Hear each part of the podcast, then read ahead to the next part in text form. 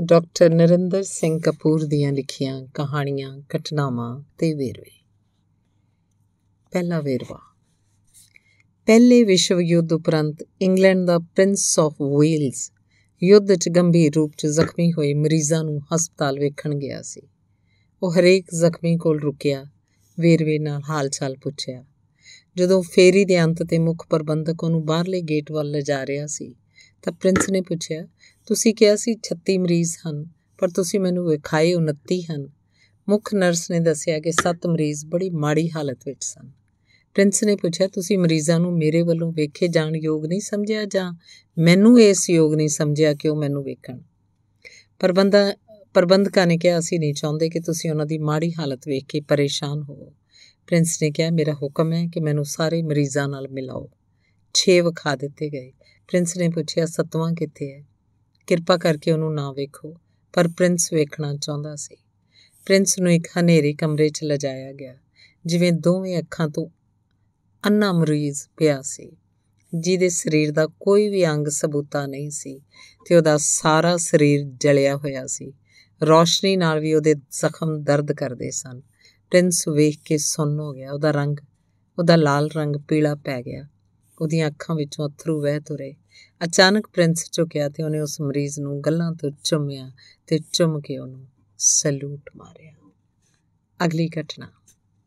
Chemistry ਦੇ ਇੱਕ ਪ੍ਰਸਿੱਧ ਪ੍ਰੋਫੈਸਰ ਪ੍ਰਯੋਗਸ਼ਾਲਾ 'ਚ ਇੱਕ ਪ੍ਰਯੋਗ ਕਰਨ ਲਈ ਟੈਸਟ ਟਿਊਬ 'ਚ ਨਮਕ ਨੂੰ ਇੰਨਾ ਅਧਿਕ ਨਾਪ ਤੋਲ ਕੇ ਪਾ ਰਹੇ ਸਨ ਕਿ ਇੱਕ ਵਿਦਿਆਰਥੀ ਦਾ ਹਾਸਾ ਨਿਕਲ ਗਿਆ। ਅਧਿਆਪਕ ਨੇ ਪ੍ਰਯੋਗ ਰੋਕ ਦਿੱਤਾ ਲੜਕੇ ਨੂੰ ਖੜੇ ਹੋਣ ਲਈ ਕਿਹਾ ਤੇ ਹੱਸਣ ਦਾ ਕਾਰਨ ਪੁੱਛਿਆ। ਉਸ ਲੜਕੇ ਨੇ ਸੱਚ ਬੋਲਿਆ ਤੇ ਕਿਹਾ ਕਿ ਟੈਸਟ ਟਿਊਬ 'ਚ ਨਮਕ ਪਾਉਂਦਿਆਂ ਮੈਂ ਤੁਹਾਡੀ ਕੰਜੂਸੀ ਤੇ ਹੱਸਿਆ ਸੀ। ਅਧਿਆਪਕ ਨੇ ਕਿਹਾ, ਅੱਜ ਅਸੀਂ ਜ਼ਿੰਦਗੀ ਦਾ ਇੱਕ ਮੁੱਲਵਾਨ ਸਬਕ ਸਿੱਖਾਂਗੇ। ਸਾਡਾ ਦੇਸ਼ ਇਸ ਲਈ ਗੁਲਾਮ ਹੋਇਆ ਕਿਉਂਕਿ ਇੱਥੇ ਹਰ ਕੋਈ ਆਪਣਾ, ਆਪਣੇ ਪਰਿਵਾਰ ਦਾ, ਆਪਣੇ ਧਰਮ ਦਾ ਖਿਆਲ ਤਾਂ ਰੱਖਦਾ ਰਿਹਾ, ਪਰ ਦੇਸ਼ ਵੱਲ ਤੇ ਦੇਸ਼ ਦੀ ਸੰਪਤੀ ਵੱਲ ਕਿਸੇ ਨੇ ਧਿਆਨ ਨਹੀਂ ਦਿੱਤਾ। ਜੋ ਸਭ ਦਾ ਸਾਂਝ ਹੈ ਉਹਦੀ ਕਦਰ ਕਰਨ ਦੀ ਲੋੜ ਹੈ। ਪ੍ਰੋਫੈਸਰ ਸਾਹਿਬ ਨੇ ਕਿਹਾ, ਇਹ ਨਮਕ ਕਾਲਜ ਦਾ ਹੈ। ਇਹ ਤੁਹਾਡੀਆਂ ਫੀਸਾਂ ਨਾਲ ਖਰੀਦਿਆ ਗਿਆ ਹੈ। ਮੈਨੂੰ ਕਾਲਜ ਦੀ ਹਰ ਚੀਜ਼ ਧਿਆਨ ਨਾਲ ਵਰਤਣੀ ਚਾਹੀਦੀ ਹੈ। ਗੱਲ ਲੂਣ ਦੀ ਨਹੀਂ। ਸ਼ਾਮ ਨੂੰ ਮੇਰੇ ਘਰ ਆਉਣਾ, ਮੈਂ ਤੁਹਾਨੂੰ ਲੂਣ ਦੀ ਥੈਲੀ ਭਰ ਦੇਵਾਂਗਾ। ਉਹ ਲੂਣ ਮੇਰਾ ਹੈ। ਉਹਨੂੰ ਮੈਂ ਜਿਵੇਂ ਚਾਹਾਂ ਵਰਤ ਸਕਦਾ। ਇਹ ਲੂਣ ਕਾਲਜ ਦਾ ਹੈ। ਇਹਨੂੰ ਵਿਅਰਥ ਨਹੀਂ ਗਵਾਇਆ ਜਾ ਸਕਦਾ। ਅਗਲੀ ਘਟਨਾ। ਜੇ ਕਿਸੇ ਅਹੁਦੇ ਲਈ, ਟੀਮ ਲਈ, ਅਸੈਂਬਲੀ ਲਈ ਤੁਹਾਨੂੰ ਚੁਣ ਲਿਆ ਗਿਆ ਹੈ, ਤਾਂ ਇਹਦਾ ਅਰਥ ਇਹ ਨਹੀਂ ਕਿ ਤੁਹਾਡੀ ਗੱਦੀ ਪੱਕੀ ਤੇ ਜੱਦੀ ਹੋ ਗਈ ਹੈ। ਇਹਦਾ ਅਰਥ ਇਹ ਹੈ ਕਿ ਤੁਹਾਡੀ ਸਥਿਤੀ ਨਾਜ਼ੁਕ ਹੋ ਗਈ ਹੈ, ਕਿਉਂਕਿ ਜਦੋਂ ਤੁਹਾਨੂੰ ਹਟਾਇਆ ਜਾਂ ਕੱਢਿਆ ਜਾਏਗਾ, ਤਾਂ ਹਟਾਏ ਜਾਂ ਕੱਢੇ ਜਾਣ ਦੀ ਨਮੋਸ਼ੀ, ਚੁਣੇ ਜਾਣ ਦੀ ਖੁਸ਼ੀ ਨਾਲੋਂ ਕਈ ਗੁਣਾ ਵੱਧ ਹੋਏਗੀ। ਵੱਡੇ ਖਿਡਾਰੀ, ਵੱਡੇ ਪ੍ਰਬੰਧਕ ਤੇ ਵੱਡੇ ਆਗੂ ਕੱਢੇ ਹਟਾਏ ਨਹੀਂ ਜਾਂਦੇ, ਉਹ ਆਪ ਰਿਟਾਇਰ ਹੋਣ ਜਾਂ ਅਹੁਦਾ ਛੱਡਣ ਦਾ ਐਲਾਨ ਕਰਦੇ ਹਨ। ਅਗਲੀ ਕਾ, ਭੂਆ ਪਾਰੋ ਦੀ ਜ਼ਿੰਦਗੀ ਬੜੀ ਸੰਖੇਪ ਸੀ। ਜ਼ਿੰਦਗੀ ਨੇ ਉਸ ਨਾਲ ਵਧੀਕੀਆਂ ਹੀ ਕੀਤੀਆਂ ਸਨ। ਉਹ 18 ਸਾਲਾਂ ਦੀ ਵਿਆਹੀ ਗਈ ਸੀ। 19 ਤੋਂ ਪਹਿਲਾਂ ਮਾਂ ਬਣ ਗਈ ਸੀ। ਉਹ ਜੇ 20 ਦੀ ਨਹੀਂ ਸੀ ਹੋਈ ਕਿ ਵਿਧਵਾ ਹੋ ਗਈ ਸੀ। ਇੱਕ ਸਾਲ ਵੀ ਹੋਰ ਨਹੀਂ ਸੀ ਗੁਜ਼ਰਿਆ ਕਿ ਪੁੱਤਰ ਵੀ ਖੁੱਸ ਗਿਆ ਸੀ। ਉਹਦੀਆਂ ਸਾਰੀਆਂ ਸਹੇਲੀਆਂ ਜੀ ਕੁਵਾਰੀਆਂ ਹੀ ਸਨ। ਇੱਕ ਟਰੰਕੀ, ਦੁੱਧ ਚੁੰਗਣ ਵਾਲੀ ਇੱਕ ਬੋਤਲ ਬੱਚੇ ਦੀਆਂ ਦੋ ਤਿੰਨ ਫਰਾਕਾਂ ਸਨ, ਜਿਨ੍ਹਾਂ ਨੂੰ ਵੇਖ-ਵੇਖ ਕੇ ਉਹਨੇ ਬੀਆਬਾਨ ਜ਼ਿੰਦਗੀ ਕੱਟ ਲਈ ਸੀ। ਭੂਆ ਪਾਰੋ ਇਸ ਸੰਸਾਰ 'ਚ ਭਾਂਡੇ ਮਾਂਜਣ ਤੇ ਪੋਚੇ ਫੇਰਨ ਹੀ ਆਈ ਸੀ, ਜੇ ਭੂਆ, ਜੋ ਭੂਆ ਪਾਰੋ ਨਾਲ ਵਾਪਰਿਆ, ਉਹਨੂੰ ਬਦਕਿਸਮਤੀ ਕਹਿੰਦੇ ਹਨ ਅਗਲੀ ਘਟਨਾ। ਇੱਕ ਵਿਆਹ ਦੇ ਸਮਾਗਮ 'ਚ ਬੱਚੇ ਆਪਸ 'ਚ ਖੇਡ ਰਹੇ ਸਨ, ਬਰਾਤ ਦੀ ਉਡੀਕ ਹੋ ਰਹੀ ਸੀ। ਲੜਕੀ ਦੀ ਚਾਚੀ ਨੇ ਬੱਚਿਆਂ ਨੂੰ ਕਿਹਾ, ਜਿਹੜਾ ਬੱਚਾ ਵਿਆਹ ਦਾ ਕਾਰਡ ਲਿਆਏਗਾ, ਉਹਨੂੰ ਇਨਾਮ ਮਿਲੇਗਾ। ਸਾਰੇ ਬੱਚੇ ਮਾਵਾਂ ਦੇ ਪਰਸ ਫਰੋਲਣ ਲਈ ਉਧਰ, ਇੱਧਰ ਦੌੜੇ। ਇੱਕ ਲੜਕੀ ਮਾਂ ਦੇ ਪਰਸ ਵਿੱਚੋਂ ਕਾਰਡ ਲੈ ਕੇ ਆਂਟੀ ਨੂੰ ਖਾਣ ਵਾਸਤੇ ਦੌੜੀ, ਪਰ ਰਸਤੇ 'ਚ ਬੈਠਾ ਇੱਕ ਲੜਕਾ ਉੱਠਿਆ। ਉਹਨੇ ਉਸ ਲੜਕੀ ਦੇ ਹੱਥੋਂ ਕਾਰਡ ਖੋ ਕੇ ਆਪ ਪੇਸ਼ ਕਰ ਦਿੱਤਾ ਤੇ ਇਨਾਮ ਦੀ ਚਾਕਲੇਟ ਲੈ ਲਈ। ਉਹਦੇ ਪਿਤਾ ਨੇ ਉੱਠ ਕੇ ਆਪਣੇ ਪੁੱਤਰ ਨੂੰ ਸ਼ਾਬਾਸ਼ ਦਿੱਤੀ। ਇੱਕ ਹੋਰ ਵਿਅਕਤੀ, ਜਿਹੜਾ ਵਿਆਹ 'ਚ ਇਕੱਲਾ ਹੀ ਆਇਆ ਸੀ, ਉਹਨੇ ਲੜਕੇ ਦੇ ਪਿਤਾ ਨੂੰ ਲੜਕੇ ਦੀ ਉਸ ਲੜਕੀ ਤੋਂ ਕਾਰਡ ਖੋਣ ਵਾਲੀ ਹਰਕਤ ਬਾਰੇ ਦੱਸਿਆ, ਪਰ ਪਿਤਾ ਨੇ ਕੋਈ ਪਰਵਾਹ ਨਾ ਕੀਤੀ। 20 ਸਾਲ ਮਗਰੋਂ ਇਹੀ ਪੁੱਤਰ ਪਿਤਾ ਨੂੰ ਕੁੱਟਣ ਲੱਗ ਪਿਆ ਸੀ ਕਿ ਜਾਇਦਾਦ ਮੇਰੇ ਨਾਂ ਕਰੋ। ਅਗਲਾ ਵੇਰਵਾ। ਇੱਕ ਪੜ੍ਹੇ ਲਿਖੇ ਜ਼ਿਮੀਂਦਾਰ ਕੋਲ ਇੱਕ ਨੌਕਰ ਸੀ, ਜਿਹਦੇ ਸਿਆਣੇ ਤੇ ਮਿਹਨਤੀ ਹੋਣ ਕਾਰਨ ਜ਼ਿਮੀਂਦਾਰ ਉਹਦੀ ਹਰ ਪ੍ਰਕਾਰ ਦੀ ਮਦਦ ਕਰਦਾ ਸੀ। ਉਸ ਨੌਕਰ ਦਾ ਇੱਕ ਪੁੱਤਰ ਸੀ ਜ਼ਿਮੀਂਦਾਰ ਨੇ ਨੌਕਰ ਨੂੰ ਕਿਹਾ ਕਿ ਉਹ ਆਪਣੇ ਪੁੱਤਰ ਨੂੰ ਸਕੂਲ ਦਾਖਲ ਕਰਵਾਏ। ਨੌਕਰ ਨੇ ਜ਼ਿਮੀਂਦਾਰ ਨੂੰ ਕਿਹਾ ਕਿ ਸਕੂਲ 'ਚ ਉਹਦੇ ਪੁੱਤਰ ਦੇ ਦਾਖਲੇ ਲਈ ਉਹ ਨਾਲ ਚੱਲੇ ਤੇ ਜਦੋਂ ਦਾਖਲੇ ਲਈ ਪਿਤਾ ਦਾ ਨਾਮ ਪੁੱਛਿਆ ਗਿਆ, ਨੌਕਰ ਨੇ ਜ਼ਿਮੀਂਦਾਰ ਦਾ ਨਾਂ ਇਹ ਕਹਿ ਕੇ ਲਿਖਵਾ ਦਿੱਤਾ ਕਿ ਇਹ ਇਹਦੇ ਪਿਤਾ ਸਮਾਨ ਹਨ। ਪੁੱਤਰ ਦਾ ਬੈਂਕ 'ਚ ਖਾਤਾ ਖੁਲਵਾਇਆ ਗਿਆ, ਉੱਥੇ ਵੀ ਪਿਤਾ ਦੇ ਨਾਂ ਦੀ ਥਾਂ ਜ਼ਿਮੀਂਦਾਰ ਦਾ ਹੀ ਨਾਂ ਲਿਖਵਾਇਆ ਗਿਆ ਤੇ ਜ਼ਿਮੀਂਦਾਰ ਹੀ ਦਸਖਤ ਕਰਦਾ ਰਿਹਾ।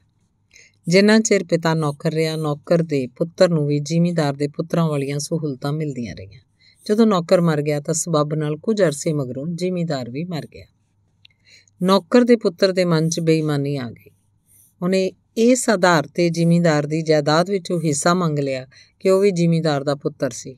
ਸਬੂਤ ਵਜੋਂ ਉਹਨੇ ਸਕੂਲ 'ਚ ਦਾਖਲੇ ਦਾ ਫਾਰਮ, ਬੈਂਕ 'ਚ ਖਾਤਾ ਖੋਲਣ ਦਾ ਫਾਰਮ, ਬੈਂਕ ਤੋਂ ਕਰਜ਼ਾ ਲੈਣ ਆਦਿ ਦਸਤਾਵੇਜ਼ ਪੇਸ਼ ਕੀਤੇ। ਜ਼ਿਮੀਂਦਾਰ ਦੇ ਪੁੱਤਰਾਂ ਨੇ ਬਿਆਨ ਦਿੱਤਾ ਕਿ ਸਾਡਾ ਭਰਾ ਨਹੀਂ। ਜ਼ਿਮੀਂਦਾਰ ਦੀ ਵਿਧਵਾ ਨੇ ਬਿਆਨ ਦਿੱਤਾ ਕਿ ਮੇਰਾ ਪੁੱਤਰ ਨਹੀਂ। ਮੁਕੱਦਮਾ ਕਮਿਸ਼ਨਰ ਦੀ ਅਦਾਲਤ ਵਿੱਚ ਸੀ। ਕਮਿਸ਼ਨਰ ਨੇ ਪਟਵਾਰੀ ਨੂੰ ਬੁਲਾ ਕੇ ਕਿਹਾ ਕਿ ਗੁਪਤ ਢੰਗ ਨਾਲ ਅਸਲੀਅਤ ਪਤਾ ਕਰਕੇ ਦੱਸੋ। ਪਟਵਾਰੀ ਨੇ ਸਾਰੀ ਗੱਲ ਦੱਸ ਦਿੱਤੀ ਕਿ ਇਹ ਵਿਅਕਤੀ ਜ਼ਿਮੀਂਦਾਰ ਦੇ ਨੌਕਰ ਦਾ ਪੁੱਤਰ ਸੀ ਤੇ ਹੁਣ ਇਹ ਜ਼ਿਮੀਂਦਾਰ ਦੀਆਂ ਮਿਹਰਬਾਨੀਆਂ ਦੀ ਦੁਰਵਰਤੋਂ ਕਰ ਰਿਹਾ ਸੀ। ਕਮਿਸ਼ਨਰ ਨੇ ਆਪਣੇ ਫੈਸਲੇ ਵਿੱਚ ਪਟਵਾਰੀ ਵੱਲੋਂ ਦੱਸੀ ਗਈ ਸਾਰੀ ਗੱਲ ਲਿਖ ਕੇ ਅਸਲੀ ਪੁੱਤਰਾਂ ਦੇ ਪੱਖ ਵਿੱਚ ਫੈਸਲਾ ਕਰ ਦਿੱਤਾ। ਅਗਲੀ ਕਹਾਣੀ। ਇੱਕ ਚਿੱਤਰਕਾਰ ਜਦੋਂ ਚਿੱਤਰ ਬਣਾਉਂਦਾ ਸੀ, ਉਹਦਾ 8-10 ਸਾਲ ਦਾ ਪੁੱਤਰ ਵੀ ਉਸ ਵਾਂਗ ਚਿੱਤਰ ਬਣਾਉਣ ਦਾ ਯਤਨ ਕਰਦਾ। ਉਸ ਬੱਚੇ ਦੀ ਮਾਂ 3-4 ਸਾਲ ਪਹਿਲਾਂ ਗੁਜ਼ਰ ਗਈ ਸੀ ਤੇ ਉਹਨੂੰ ਮਾਂ ਦੀ ਧੁੰਦਲੀ ਜਿਹੀ ਯਾਦ ਸੀ। ਚਿੱਤਰ ਬਣਾਉਂਦੇ ਆਪਣੇ ਪੁੱਤਰ ਨਾਲ ਚਿੱਤਰਕਾਰ ਅਕਸਰ ਉਹਦੀ ਮਾਂ ਦੀਆਂ ਗੱਲਾਂ ਕਰਦਾ ਰਹਿੰਦਾ ਸੀ। ਇੱਕ ਦਿਨ ਪੁੱਤਰ ਨੇ ਪੁੱਛਿਆ, ਪਿਤਾ ਜੀ, ਮੇਰੀ ਮਾਂ ਕਿਹੋ ਜੀ ਸੀ? ਚਿੱਤਰਕਾਰ ਨੇ ਦੱਸਿਆ, ਉਹਦਾ ਚਿਹਰਾ ਗੋਲ ਸੀ, ਮੱਥਾ ਚੌੜਾ ਉੱਚਾ ਸੀ, ਅੱਖਾਂ ਭੂਰੀਆਂ ਸੀ, ਨੱਕ ਤਿੱਖਾ ਸੀ, ਬੁੱਲ ਪਤਲੇ ਸਨ, ਵਾਲ ਸੰਘਣੇ ਤੇ ਕਾਲੇ ਸਨ। ਇੱਕ ਦਿਨ ਪੁੱਤਰ ਨੇ ਆਪਣੀ ਮਾਂ ਦਾ ਚਿਹਰਾ ਚਿੱਤਰਿਆ ਤੇ ਠੋਡੀ ਦੇ ਥੱਲੇ ਤਿਲ ਲਾ ਦੇ ਪਿਤਾ ਨੇ ਕਿਹਾ, ਮੈਂ ਤੈਨੂੰ ਤਿਲ ਬਾਰੇ ਤਾਂ ਦੱਸਿਆ ਨਹੀਂ ਸੀ, ਇਹ ਤੈਨੂੰ ਕਿਵੇਂ ਪਤਾ ਲੱਗਾ?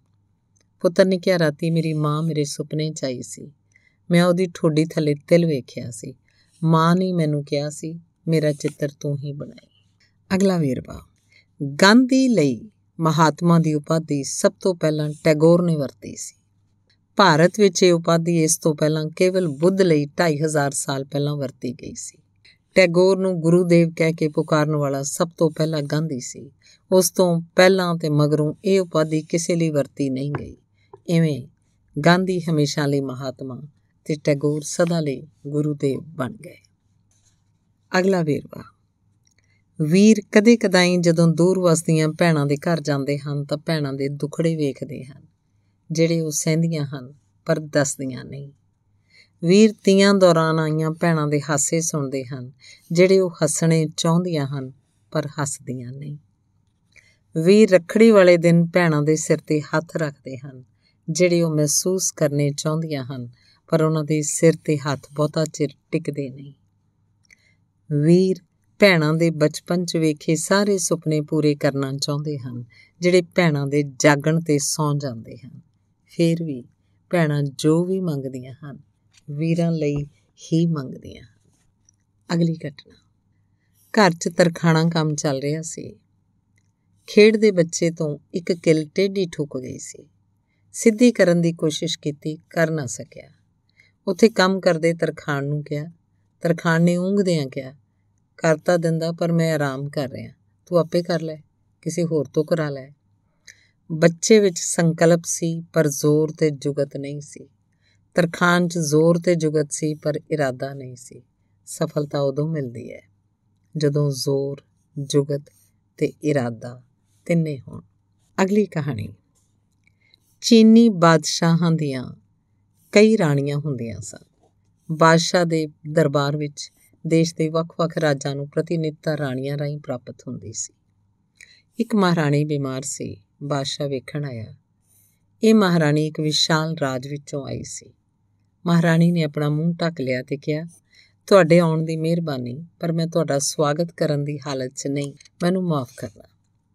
ਬਾਦਸ਼ਾਹ ਨੇ ਕਿਹਾ, ਮੈਂ ਜਾਣਦਾ ਤੂੰ ਬਿਮਾਰ ਹੈ। ਮੈਂ ਪੁੱਛਣ ਆਇਆ ਕਿ ਤੂੰ ਕੀ ਚਾਹੁੰਦੀ ਹੈ? ਮੈਂ ਤੇਰੇ ਵਾਸਤੇ ਸਭ ਕੁਝ ਕਰਨ ਲਈ ਤਿਆਰ ਹਾਂ।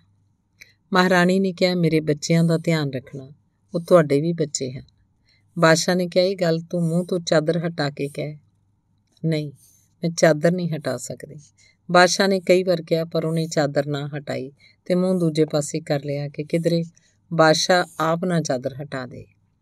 ਬਾਦਸ਼ਾਹ ਉਹਦੀ ਮੰਗ ਪੂਰੀ ਕਰਨ ਦਾ ਵਾਅਦਾ ਕਰਕੇ ਵਾਪਸ ਚਲਾ ਗਿਆ। ਉੱਥੇ ਹਾਜ਼ਰ ਮਹਾਰਾਣੀ ਦੀ ਭੈਣ ਨੇ ਪੁੱਛਿਆ, ਤੂੰ ਮੂੰਹ ਕਿਉਂ ਨਹੀਂ ਵਿਖਾਇਆ? ਮਹਾਰਾਣੀ ਨੇ ਕਿਹਾ ਜੋ ਮੈਂ ਆਪਣੇ ਬੱਚਿਆਂ ਲਈ ਮੰਗਿਆ ਹੈ, ਉਹ ਮੂੰਹ ਵਿਖਾ ਕੇ ਨਹੀਂ ਸੀ ਮਿਲਣਾ। ਮੈਂ ਆਪਣੀ ਸੋਹਣੀ ਸ਼ਕਲ ਸੂਰਤ ਕਰਕੇ ਲਿਆਂਦੀ ਗਈ ਸੀ। ਜੇ ਬਾਦਸ਼ਾਹ ਮੇਰੀ ਹੁਣ ਦੀ ਸੂਰਤ ਵੇਖ ਲੈਂਦਾ, ਤਾਂ ਉਹਨੂੰ ਮੇਰੀ ਪਹਿਲਾਂ ਦੀ ਵੇਖੀ ਹੋਈ ਸੂਰਤ ਵੀ ਕਰੂਪ ਲੱਗਣੀ ਸੀ। ਸੋ ਮੈਂ ਬਾਦਸ਼ਾਹ ਦੇ ਮਨ 'ਚੋਂ ਆਪਣੇ ਸੋਹਣੀ ਹੋਣ ਦਾ ਭਰਮ ਤੋੜਨਾ ਨਹੀਂ ਸੀ ਚਾਹੁੰਦੀ। ਉਹ ਮਰ ਗਈ। ਉਹ ਸ਼ਾਹੀ ਸਨਮਾਨਾਂ ਨਾਲ ਦਫਨਾਈ ਗਈ। ਬਾਦਸ਼ਾਹ ਨੇ ਕੀਤਾ ਵਾਦਾ ਨਿਭਾਇਆ। ਇੱਕ ਪੁੱਤਰ ਫੌਜ ਦਾ ਕਮਾਂਡਰ ਤੇ ਦੂਜਾ ਅੰਗ ਰੱਖਿਆ ਦਾ ਮੁਖੀ ਥਾਪਿਆ ਗਿਆ। ਜਦੋਂ ਸੋਹਣੀ ਸੀ, ਉਦੋਂ ਮਹਾਰਾਣੀ ਸੀ। ਜਦੋਂ ਉਮਰ ਵਧਣ ਤੇ ਬਿਮਾਰ ਹੋਣ ਕਾਰਨ ਸੋਹਣੀ ਨਾ ਰਹੀ, ਉਦੋਂ ਉਹ ਕੇਵਲ ਤੇ ਕੇਵਲ ਮਾਂ ਸੀ। ਅਗਲੀ ਘਟਨਾ। ਸਹੇਲੀਆਂ ਵਿਆਹੀ ਜਾਣ ਵਾਲੀ ਲੜਕੀ ਨੂੰ ਸਮਝਾ ਰਹੀਆਂ ਸਨ। ਜਲਦੀ ਨਾ ਮੰਨੀ, ਤੂੰ ਉਸ ਲਈ ਸੌਖੀ ਜਿੱਤ ਨਹੀਂ ਹੋਣੀ ਚਾਹੀਦੀ। ਉਹਨੂੰ ਦੁਚਿੱਤੀ 'ਚ ਰੱਖੇ। ਉਹ ਸੋਚਦਾ ਰਹੇ ਕਿ ਤੂੰ ਉਹਨੂੰ ਪਿਆਰ ਕਰਦੀ ਵੀ ਐ ਕਿ ਨਹੀਂ। ਕਦੀ-ਕਦੀ ਪੂਰਾ ਤੇ ਪੂਰੇ ਨਾਲੋਂ ਵੀ ਵੱਧ ਧਿਆਨ ਦੇ ਤੇ ਕਦੀ-ਕਦੀ ਐਵੇਂ ਵਿਹਾਰ ਕਰੀ ਜਿਵੇਂ ਤੂੰ ਉਹਨੂੰ ਜਾਣਦੀ ਹੀ ਨਹੀਂ। ਤੇ ਜੇ ਤੂੰ ਹਰ ਵੇਲੇ ਬਹੁਤ ਪਿਆਰ ਕਰੇਂਗੀ ਤਾਂ ਤੇਰਾ ਸਾਹਬ ਬਣ ਜਾਏਗਾ ਤੇ ਹੁਕਮ ਚਲਾਏਗਾ। ਤੂੰ ਮਹਾਰਾਣੀ ਵਾਂਗ ਕਦੇ ਵੀ ਉਹਨੂੰ ਸਭ ਕੁਝ ਨਹੀਂ ਵਿਖਾਉਣਾ। ਸਾਰਾ ਆਪਾ ਸਮਰਪਣ ਨਹੀਂ ਕਰਨਾ। ਤਾਂ ਕਿ ਤੂੰ ਉਹਦੀ ਤਾਂਗ ਬਣੀ ਰਹੇ, ਤੂੰ ਉਹਦੀ ਤੜਪ ਬਣੀ ਰਹੇ, ਉਹ ਤੈਨੂੰ ਢੀਕ ਲਾ ਕੇ ਪੀਣ ਲਈ ਤਰਸਦਾ ਰਹੇ। ਐਵੇਂ ਉਹ ਤੈਨੂੰ ਵਧੇਰੇ ਚਾਹੇਗਾ, ਵਧੇਰੇ ਪਿਆਰ ਕਰੇਗਾ। ਜਿਹੜਾ ਵਧੇਰੇ ਪਿਆਰ ਕਰਦਾ, ਵਧੇਰੇ ਦੁਖੀ ਹੁੰਦਾ ਹੈ ਵਧੇਰੇ ਉਦਾਸ ਹੁੰਦਾ ਹੈ। ਜਦੋਂ ਬਹੁਤ ਦੁਖੀ ਹੋਵੇ, ਬਹੁਤ ਉਦਾਸ ਹੋਵੇ, ਉਸ ਵੇਲੇ ਤੂੰ ਉਹਨੂੰ ਇੰਨਾ ਪਿਆਰ ਕਰੀਂ ਕਿ ਉਹ ਆਪਣੇ ਆਪ ਨੂੰ ਦੁਨੀਆ 'ਚ ਸਭ ਤੋਂ ਚੰਗੀ ਕਿਸਮਤ ਵਾਲਾ ਸਮਝੇ। ਪੂਰਨ ਭਾਂਤ ਸੁਖੀ ਮਹਿਸੂਸ ਕਰੇ ਤੇ ਤੇਰੇ ਤੇ ਮਾਣ ਕਰੇ। ਅਗਲੀ ਘਟਨਾ। ਅਮਰੀਕਾ ਦੇ ਰਾਸ਼ਟਰਪਤੀ ਨੇ ਆਪਣੇ ਦੋ ਪੁਰਾਣੇ ਦੋਸਤਾਂ 'ਚ ਇੱਕ ਨੂੰ ਲੰਡਨ 'ਚ ਅਮਰੀਕਾ ਦਾ ਰਾਜਦੂਤ ਲਾਉਣਾ ਸੀ। ਇਹ ਬੜੀ ਮਹੱਤਵਪੂਰਨ ਜ਼ਿੰਮੇਵਾਰੀ ਸੀ। ਉਸ ਸਮੇਂ ਤੱਕ ਅਮਰੀਕਾ ਅਜੇ ਵਿਸ਼ਵ ਸ਼ਕਤੀ ਨਹੀਂ ਸੀ ਬਣਿਆ ਤੇ ਇੰਗਲੈਂਡ ਸੰਸਾਰ ਦਾ ਮੋਰੀ ਦੇਸ਼ ਸੀ। ਉਸ ਤੋਂ ਨਿਯੁਕਤੀ ਸੰਬੰਧੀ ਨਿਰਣਾ ਨਹੀਂ ਸੀ ਹੋ ਰਿਹਾ। ਅਚਾਨਕ ਉਹਨੂੰ ਆਪਣੀ ਜਵਾਨੀ ਦੀ ਇੱਕ ਘਟਨਾ ਯਾਦ ਆਈ। ਇੱਕ ਵਾਰੀ ਉਹ ਤਿੰਨੇ ਮਿੱਤਰ ਇੱਕ ਗੱਡੀ 'ਚ ਜਾ ਰਹੇ ਸੀ। ਇੱਕ ਧੋਬਣ ਕੱਪੜਿਆਂ ਦੀ ਭਾਰੀ ਗੱਠੜੀ ਚੁੱਕੀ ਦਾਖਲ ਹੋਈ। ਕਿਸੇ ਨੇ ਸੀਟ ਨਾ ਦਿੱਤੀ। ਦੋਹਾਂ ਦੋਸਤਾਂ ਵਿੱਚੋਂ ਇੱਕ ਨੇੜੇ ਹੀ ਬੈਠਾ ਸੀ। ਉਹਨੇ ਵੇਖਿਆ ਪਰ ਅਖਬਾਰ ਪੜਨ ਦਾ ਬਹਾਨਾ ਬਣਾ ਕੇ ਧਿਆਨ ਨਾ ਦਿੱਤਾ। ਦੂਜੇ ਦੋਸਤ ਮੈਕਿਨਲੇ ਨੇ ਆਪਣੀ ਸੀਟ ਧੋਬਣ ਨੂੰ ਦਿੱਤੀ ਤੇ ਉਹ ਆਪ ਡੱਬੇ ਦੇ ਪਿਛਲੇ ਪਾਸੇ ਚਲਾ ਗਿਆ, ਜਿੱਥੇ ਮਗਰੋਂ ਰਾਸ਼ਟਰਪਤੀ ਬਣਨ ਵਾਲਾ ਦੋਸਤ ਬੈਠਾ ਸੀ। ਅਖਬਾਰ ਪੜਨ ਵਾਲੇ ਦੋਸਤ ਨੇ ਜਾਣਨ ਦੀ ਪਰਵਾਹ ਨਾ ਕੀਤੀ ਕਿ ਉਸ ਤੋਂ ਬਣੂ ਕਿਸੇ ਨੇ ਸੀਟ ਦਿੱਤੀ ਸੀ ਕਿ ਨਹੀਂ।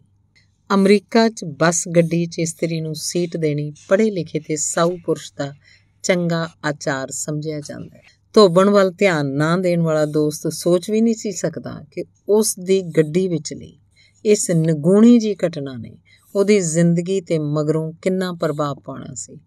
ਰਾਸ਼ਟਰਪਤੀ ਨੇ ਦੂਜੇ ਦੋਸਤ ਮੈਕਿਨਲੇ ਨੂੰ ਰਾਜਦੂਤ ਲਾਇਆ, ਜਿਹੜਾ ਮਗਰੋਂ ਆਪ ਵੀ ਅਮਰੀਕਾ ਦਾ ਰਾਸ਼ਟਰਪਤੀ ਬਣਿਆ। ったのは